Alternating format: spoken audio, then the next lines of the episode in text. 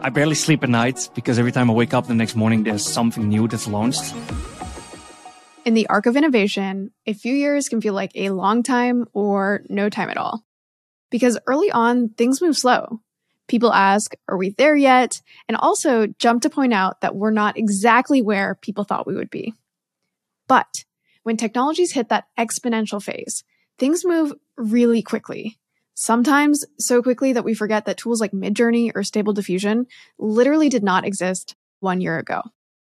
Now, in a recent episode, we discussed the first wave of technology used to build digital influencers.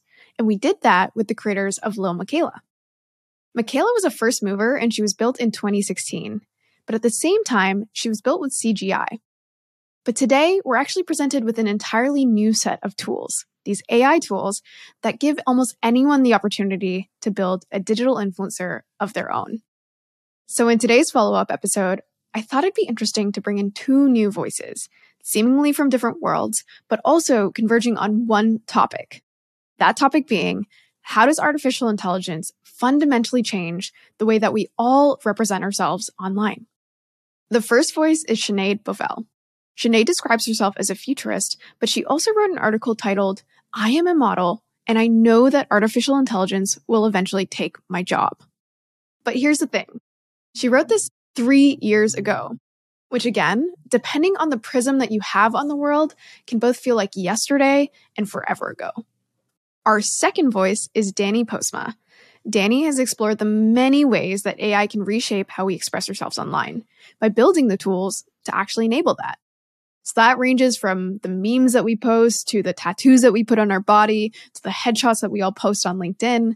And over the last few months, yes, months, not years, he's created seven different projects. And that ranges from the things I just mentioned, tattoos, memes, headshots, but also a virtual modeling agency.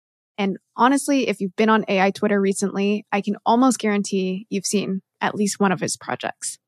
So we brought in Sinead and we brought in Danny, and together we explore how these tools may impact the world of modeling, but also creators and just about any forum that we as humans show up online. We'll discuss the deflationary nature of these tools, what they unlock, how to build a moat, and so much more. And I'll also say that Sinead unfortunately had to drop a little bit early, but Danny stuck around with us till the very end. All right, let's get started. As a reminder, the content here is for informational purposes only. None of the following is investment, business, legal, or tax advice. And please note that A16Z and its affiliates may maintain investments in the companies discussed in this podcast. Please see a16z.com slash disclosures for more important information, including a link to a list of our investments.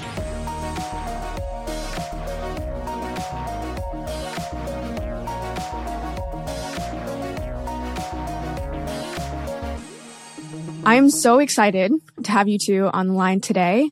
As you both know, we did an interview with the creators of Lil Miquela just before this. And Lil Miquela was started in 2016.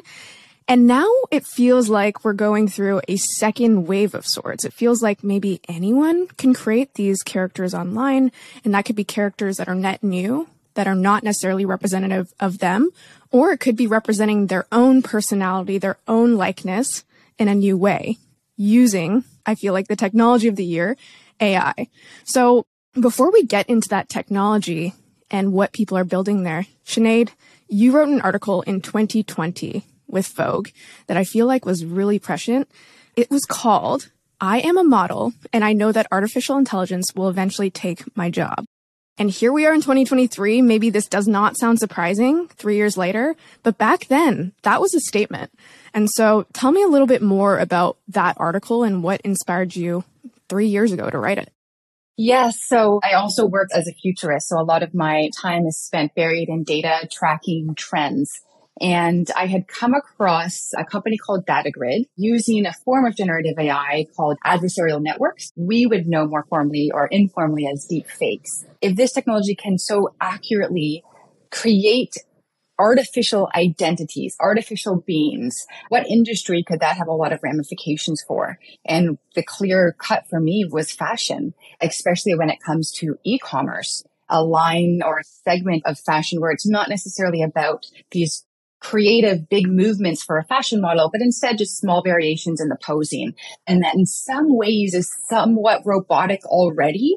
We don't have a lot of variability into the types of poses we can do or the things that we can try when it comes to e-commerce. It has to look good on a website. And so that to me was a very clear trend line that I was able to draw. And I did also see as I was researching more and more, fashion companies like Zalando, a big e-commerce giant in Germany, also researching the technology. And then when you combine it with uh, little Miquela was also a big influencer back then. This was like 2019 when I started to research. All signs pointed to a future where society might be okay with artificial beings representing clothing and where it could be a much more cost effective future for fashion companies.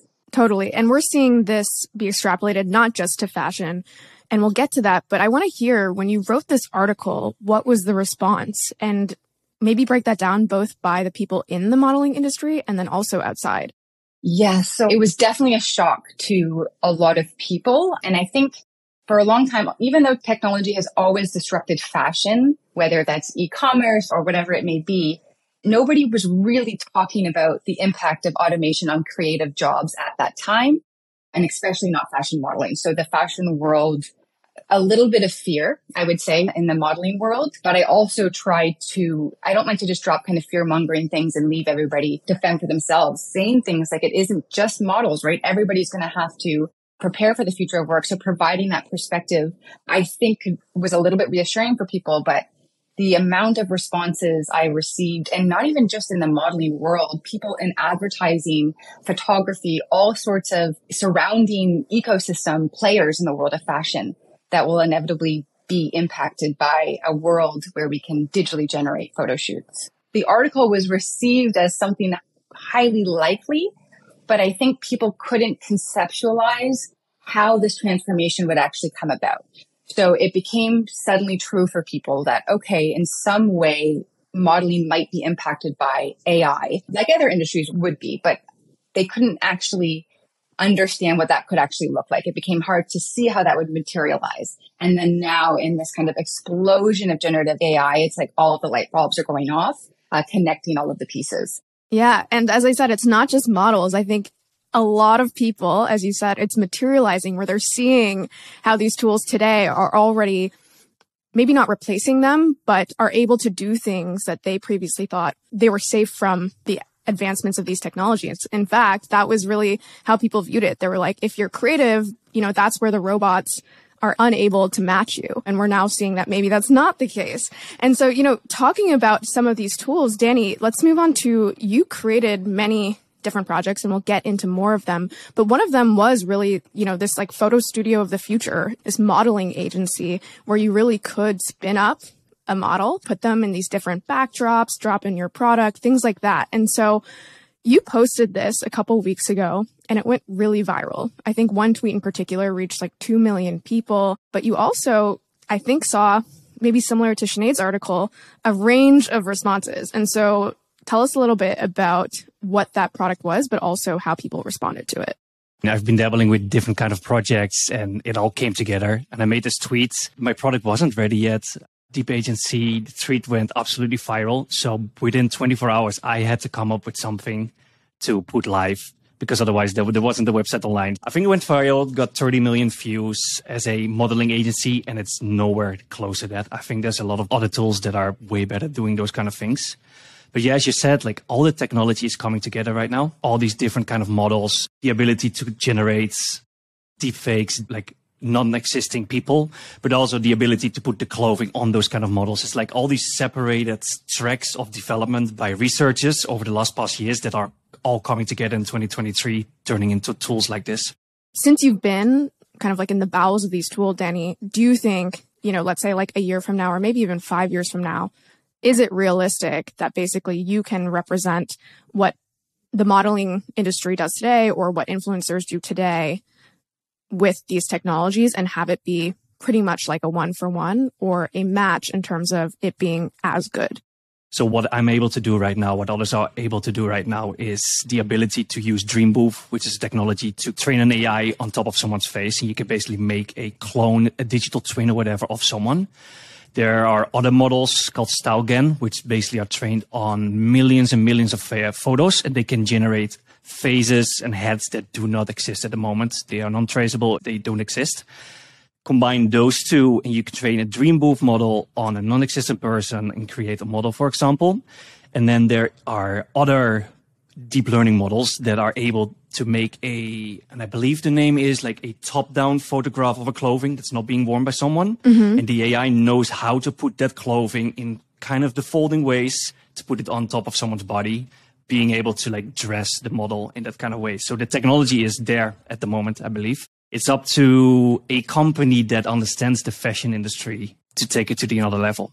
Oh, I love that point because there is you know, this sense of taste of the people in the modeling industry are not just the folks who look a certain way or are able to hold a camera a certain way, but they do have this background, this understanding of aesthetic. And so, Sinead, tell me a little bit more about how maybe some of these companies are using this technology today. Are they leaning in and saying, oh, actually, this is really valuable? We're going to utilize these new tools because we are in this new era. Or are they kind of resistant to this new wave? Yeah, I think it kind of depends on the type of fashion company. So if you look at e-commerce and a company, although we might not be as familiar with Zalando in America, they're quite a big fashion giant in Europe. For them to be researching this technology and showing very viable proof of concept as early as 2019, we know that fashion companies are exploring this. And we could also say a company like H&M, they have thousands of data scientists that use AI to do things like forecast trends and understand and analyze supply chain. So they already have somewhat of the infrastructure to deploy the next advancements in what the industry will be adopting. I would say where we might see a little bit more resistance is potentially in high fashion when it comes to using AI for things like design. Although I do expect as any tool, it will eventually be adopted. But I would argue that there's probably been certain instances where any of us on this podcast right now have come across an AI model and just not realized it mm. shopping online. So I think the technology has been here for years. It's 2023. Companies were investing in it in 2018. It's largely here. It just hasn't materialized as broadly at scale yet, but that's coming. I think maybe one pushback people might have is like, okay, if this thing is AI generated, it's not quote unquote real. But how real are the photos that we're seeing today anyway? Like ignore the digital virtual influencer concept. The photos that we're seeing on a billboard, like how photoshopped are those? How real is the end image that we're seeing today? I feel like there's a degree of fabrication already. And so maybe you could just kind of speak to that concept and maybe again, just like the natural pushback for us to say, well, this is not human anymore. But how far past the original photograph were we already? Yeah, I mean, that also depends on how representative the models are of society. So it could be argued that it is hard to find examples of diverse representation in the fashion industry as it stands today. And so therefore seeing a, a piece of clothing on somebody else, how helpful is that if your body is a different shape or you couldn't conform to the clothes in the same way? And in terms of the actual shoots themselves, of course, there is a lot of pinning and last minute stitching and things to make things appear to fit a certain way. And then, of course, the Photoshop part towards the end. I am not the, the person on the computer doing the Photoshop. So I couldn't tell you exactly how much Photoshop there is. At the end of the day, yeah, an image definitely does get altered. So it isn't entirely like this documentary style uh, photography where it just goes specifically from shoot straight to market. But at the same time, there are interesting social and cultural trends that are converging. The idea of, of photoshopping images is becoming a little bit more taboo. People are speaking up against it, that they want to see maybe some of the stretch marks or the cellulite or the acne, the things that make people human. And so it's interesting that those types of social and cultural trends are appearing at a time when we're arguably becoming less human in some ways, or how fashion and culture is represented is becoming a little less human. Yeah. I mean, I think maybe one of the most interesting aspects of AI is that you can really prompt it to give you whatever you want. And so you can prompt it literally to say, Hey, I want this person to have acne. I want this person to be of my race or culture or gender. You can really prompt it to give you whatever you want. But at the same time, I think there is this yearning for what people again call real. And I think that term is going to take on a whole new dimension as we look forward. But the last thing I want to ask, just as we talk about like fashion and modeling, is maybe a sense of the cost. the cost differential is something that ultimately plays a role in adoption. And so, Danny, let's just use an example, right? So you have this AI model. This person doesn't exist. In fact, you did create one of these. Her name is Alice and people can find this model at thismodeldoesnotexist.co, I believe, and we'll link that in the show notes let's just use that as an example. If you wanted to do a photo shoot with Alice, like how much would that cost? And let's break that down between like actually training the initial data set or the initial face and then actually generating a bunch of images. Let's just give the audience a sense of what that takes. So currently to deep train a model on someone's face to be able to generate photos after that, it costs 60 cents to generate this. Okay. Yeah, so not even a dollar. And then I think per photo, you're at a fraction of a cent right now. So you could generate hundreds of thousands of photos for less than 100 bucks. So technology is pretty cheap already in that sense. So I believe this is from what I've seen talking to customers, people. The number one question in my live chat is from mom and pop shops with clothing brands who do not have the funds to hire models, to put on clothing for the web shops, who I think probably wouldn't even ever be able to hire a model to do the photo shoots for them. So I see this as it's like democratizing for the lower spectrum of the small business, enabling them to do the fashion shoots. And yeah, I think it's mostly for those kind of consumers that this is interesting to do. Yeah, and there's other applications of that. Like I did a presentation recently and I use Midjourney for all of my images within that presentation and I probably would not have had those images. I wouldn't have hired someone at the very least to go create them. And so there is, as you said, this democratizing force, this ability for folks that didn't have access to a specific technology to use it in these new ways. Sinead, let's hear the other side of that. Like maybe perhaps some of these folks who are models may not be hired for the same roles, or maybe they will still be. And in the case where they are, what are the benefits of all this? Like, can you do a bunch of shoots where, you know, your avatar is quote unquote attending those shoots without you actually physically being there? Can you save a bunch of money, fuel, and not traveling? Can you actually like upgrade yourself in some way? I'm just kind of throwing ideas out there, but how might this actually change the industry for the better? Is there a world in which a model can be in multiple places at one time uh, and therefore increase their, their income stream and have more assets of themselves to be out in the market? Absolutely. That could be quite profitable, quite lucrative if the industry does evolve that way in a world where we want to see the same influencers and people we look to in fashion to continue to be the face of brands and, and the clothing. But if you look at the history of technology, technology is often quite deflationary over time, especially when it comes to wages.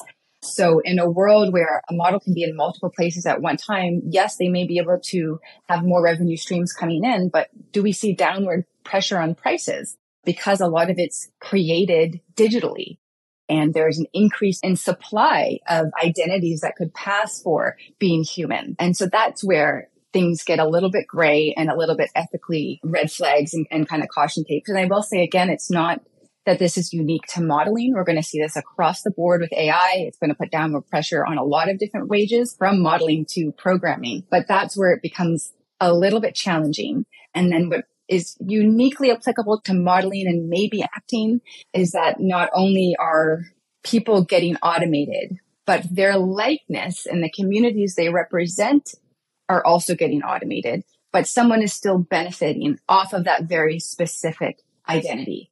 So that's where it starts to become a little bit gray. Yeah, I mean, it's gray.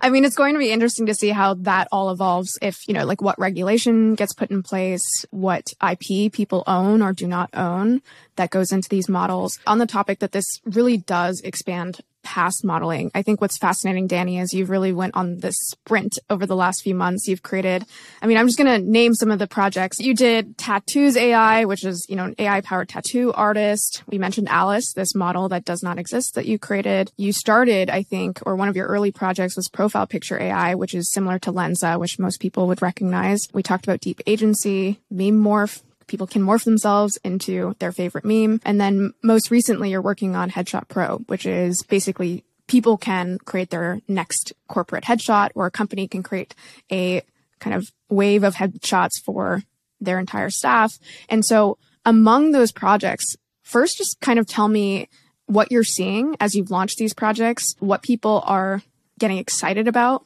what you're getting a lot of traction with right away without maybe perhaps even trying and where actually, you know, this technology may be interesting, but it feels more like, you know, a trek uphill, if that makes sense. Yeah. So first of all, like the whole reason this scales really fast for me and this gets a lot of attention because it's indistinguishable from magic at the moment. You upload a few photos and suddenly you get hundreds and hundreds of profile pictures out for it. So this is why people keep sharing it on Instagram, on TikTok. It goes viral really fast. The second, like I think what mostly gets solved at the moment is I get a lot of messages from folks who say, I don't have any profile pictures. I don't have any photos. And suddenly I can look really well online. And this is one of the major selling points for headshot, for example. Well, like me, for example, I hate going to photo shoots because I always look super awkward. I don't smile. So for them, this like solves an actual issue that they can look good on their LinkedIn. Same one with profile picture. You can turn yourself into whatever you want. Lensa showed how popular that could be. I believe Lensa did 40 million dollars with that. I like this as an art. I like to dabble with it. I like to try things out. I get an idea. I have to work it out gets easier and easier because it uses the same technology. And the Headshot has been the biggest success traffic wise, financial wise at the moment for remote teams, which is branded at at the moment. Like good luck trying to get a photographer. If your team is remotely and you have people in Asia, America, Europe, and you want to get the same photo style, like you cannot send a photographer all around the world to get the same style. But everyone can upload a photo train an AI model on them, use the same styles to generate it, and basically everyone gets the same headshot for that team. If you're creative enough in it, you try enough, there are use cases that people think it's gonna take away the photographer, but I think it's gonna enable different kind of things that weren't possible before with this technology, like having a photographer everywhere in the world, trying out different hairstyles, for example, things that weren't able before that are enabled now by this technology. Yeah, it's kind of crazy. If you go to Headshot Pro, I think you have this live counter. And last time I checked, it said 450,000 plus headshots were created. And that's I just... think it's a million now because I have to manually update it and it's two weeks live now. Yeah. It's, oh, I was going to say, I just crazy. checked it last night. You kind of alluded to this, but there's ways that people are using this product. Like you're creating these projects and you're releasing them into the world and you're kind of tinkering and thinking, oh, maybe people will use it in this way. But I've seen you tweet about the fact that you've actually been surprised that as you release this tool, people are using the tool in ways that you didn't even expect as the creator. Well, that's like with profile picture, I learned from the headshots and team headshots because we used to do only these artsy styles and people kept requesting, Hey, can I get a LinkedIn photo for myself? So we kept tinkering with that way. Yeah. And just on the note of what people are being drawn to, I think maybe one way to have a pulse on that is what people are willing to pay for. And so among your projects, have you noticed any trends there in terms of things that people almost seem allergic to? Like, oh, this is cool. This is novel, but like, I'm not going to pay you $30 for that versus maybe the headshot example is something that people have ingrained in their mind. Like, oh, a headshot is worth X dollars. So with profile picture, we started pretty expensive at the time and I've been lowering the price lower, lower, lower. And I think we're almost around cost price at the moment, $5 to generate them. So mm-hmm. yeah, Lensa basically killed the whole market after they went live. right. So yeah, I think mostly now it's the high quality output. And I really wonder where we're going to go in the next few months because these models keep releasing, keep releasing. Like I barely sleep at night because every time I wake up the next morning, there's something new that's launched that already makes the whole technology obsolete. It's going so fast. So I don't know where it's going to end up. Well, I know. I feel like a lot of people would agree with that sentiment that it's moving so quickly. It's so hard to keep up. On the note of it evolving though, right? These new models are being released all the time. What ways does this like really change or shape the way that people can represent themselves online? I think, you know, if you use the headshot example, that's kind of a one to one parallel to what we did before this technology existed. But maybe what are new, exciting ideas that people can look forward to. I mean, one example of this in fashion is I can't remember how long ago this was, but like Bella Hadid's spray on dress was like a new kind of concept within fashion where people are like, wow, we have this new technology that fundamentally changes like what we can create. And so Sinead, maybe I'll start with you there, but any ideas on how this really, again, doesn't just replicate what we've done before, but maybe unlocks a whole new wave of creativity on the one hand, it puts design tools in the hands of people who wouldn't have been able to step into the market. And so what does it look like to have an AI system that's been kind of refined on a certain style that you like, that you're able to kind of tweak and then digitally apply those images to your body or your, your photograph. So maybe you can't really afford the high brand luxury fashion, but you can generate your own version of luxury using these systems and digitally apply the clothes to you afterwards. And I know Uh, the digital application of clothes has been something that's been seeming to be in the pipelines the last few years, but now it really is possible to retrospectively apply clothes to images. And if you look at what the internet and social media did to fashion, we saw the birth of all of these small brands that finally had a shot in some ways it actually became really cool to be the undiscovered brand that suddenly kind of, you know, was discovered and, and, and, popped off by a certain celebrity figuring them out. Imagine what happens when more of us get access to these design tools. Fashion is really a communicator of, of culture. And now we can push the bounds on that almost infinitely where we conduct photo shoots, who gets to be in them, when we go digital, things change a lot. Of course, again, you know, there are ethical challenges that come with that. Even things like copyright. Am I allowed to be inspired by Celine, for example, have an AI system look at the latest collection and then say, put me in clothes that look like the latest Celine, you know, suit and shoes, but it's not Celine. Where does the IP go there? And, uh, you know, are, are there real designers on the line who may see knockoffs at a whole other scale than we already do. So we do have to figure out what are the boundaries of this technology, where does IP start and stop in a world where we're a lot more digitized. But I think the what could be possible and who gets to be a designer, I think could be really interesting. Definitely. Danny, what about you? Anything come to mind in terms of how this technology maybe unlocks a new wave of creativity or new opportunities? Photoshop shaped up this whole industry where suddenly you could make photos and you're adjusting it afterwards. So you would make a photo and Photoshop was the post production. I wonder how AI can do something, and I think it's going to go there, how AI can be the pre production.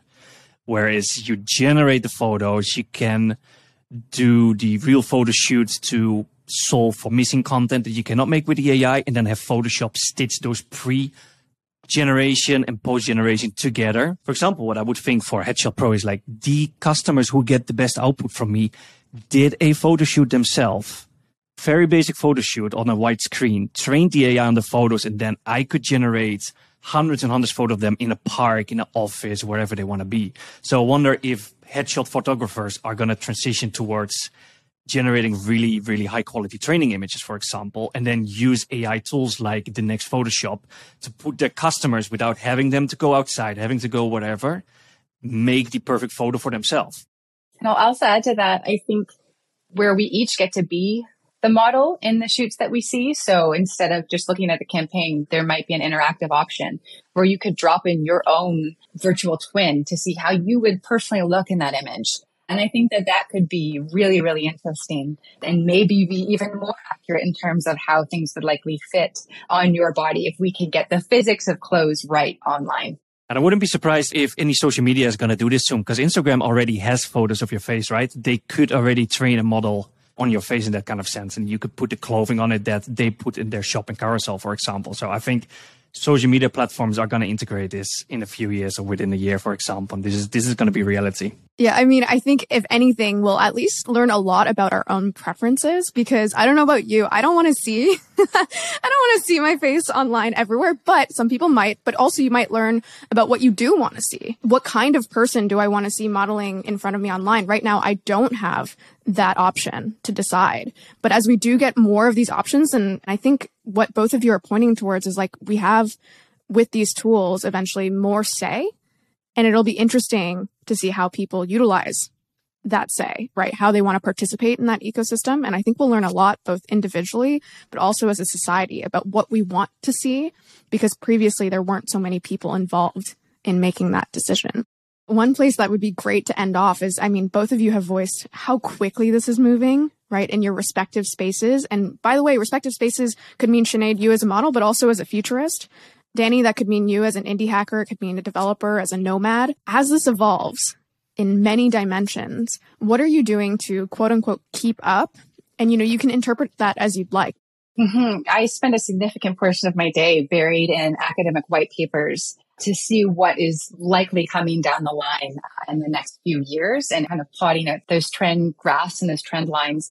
But I also feel a little bit of a responsibility to bring other people along with me and to make sure that these conversations are accessible and digestible to everyone. I think we all have a right to learn about and try to shape our own futures. And it becomes really challenging if it's only the same few people invited to the conversations all of the time. For me, is I'm completely relearning how to program different languages. I'm learning Python, learning all the things to develop it. Also for me, I'm dabbling in all the white papers. I don't have an academic background, so I'm using ChatGPT a lot to summarize those things and understanding it mostly. What I enjoy the most is most of AI and machine learning, as Jeanette said, it's in academic papers, totally ununderstandable for yeah the regular people, especially me too. So I like to try things out, make tools out of it, so it's more comprehensible for the regular Joe. My following on Twitter has grown a lot by just showing what is possible in those kind of sense. It really is what I enjoy doing. So very little sleep and a lot of building and trying out. Well, I think your Twitter following has grown because, like you said, there's just so much appetite for people to follow along and try to understand what is happening. And I'm also just curious because you were quite early to the stage here, especially with profilepicture.ai. It's kind of crazy to think about. That was not that long ago, a few months ago, six months ago. October, I think. It's not even been a half a year since all this tech is out. It's, it's mental. Yeah. And it feels like forever ago. That seems like a perfect example of where you were early. But then to your point, it moves so quickly. This world moves so quickly that ultimately Lensa came in. Lensa, I think, ended up, you know, if you were to declare a winner, not like it actually works that way, then Lensa, you know, took, took a majority of that market share. And I think a lot of people also have the question as they debate whether to build with these AI tools is, well, if it's all based on the same model, then you know, ultimately, do I have a moat? Do I have anything that actually will stand the test of time? No, I got a really good wake up call because every indie hacker, like we like to develop, right? We like to build things. We don't do marketing. And seeing Lensa swoop in one month after we actually launched this already and just did our revenue in one hour or something, like it's a wake up call for a developer. You got to do distribution is everything. Marketing is everything. It's really important. It's always been important with product launches and now especially with AI where you have less of a moat. Hiring TikTok influencers, letting it post it and it's going really fast due to it. But I think someone is going to come out who has a way bigger budget for that. And that in the sense, like you shouldn't build on a hype. So what I'm focusing on mostly now is SEO building tools, getting backlinks, trying to get it to stand the time longer than just a hype. Focus on like something small, some small problems to solve and do your marketing, do the distribution. Don't just build. You got to sell it. What might people not realize is surprisingly hard. And so maybe one simple example of that is as you're building these models, everyone jokes about the hands. I think that's being solved, but I think there's probably infinitely more things that you've encountered as you're building these projects that like, again, people see the end result and they're like, Alice looks amazing or like Deep Agency's working for me or what a great headshot.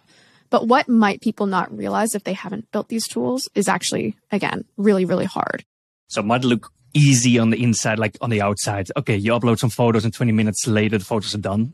But actually, so profile picture was just Dreambooth. It was, there was no mode on it. And what I'm doing with Headshot is basically it's 15 different AI models stacked on top of each other in like a sequence of doing things together. Like they're custom models built right now. Mm-hmm. So you said 15? Yeah, I think it's at the moment it's 15 different AI models wow. doing things on top of each other to optimize the photo quality, to optimize the training, upscaling, generating. Yeah. If you want to go more unique, yeah. I didn't know Python. I didn't know machine learning and I had to learn all those kind of things so I could build my own models in that sense.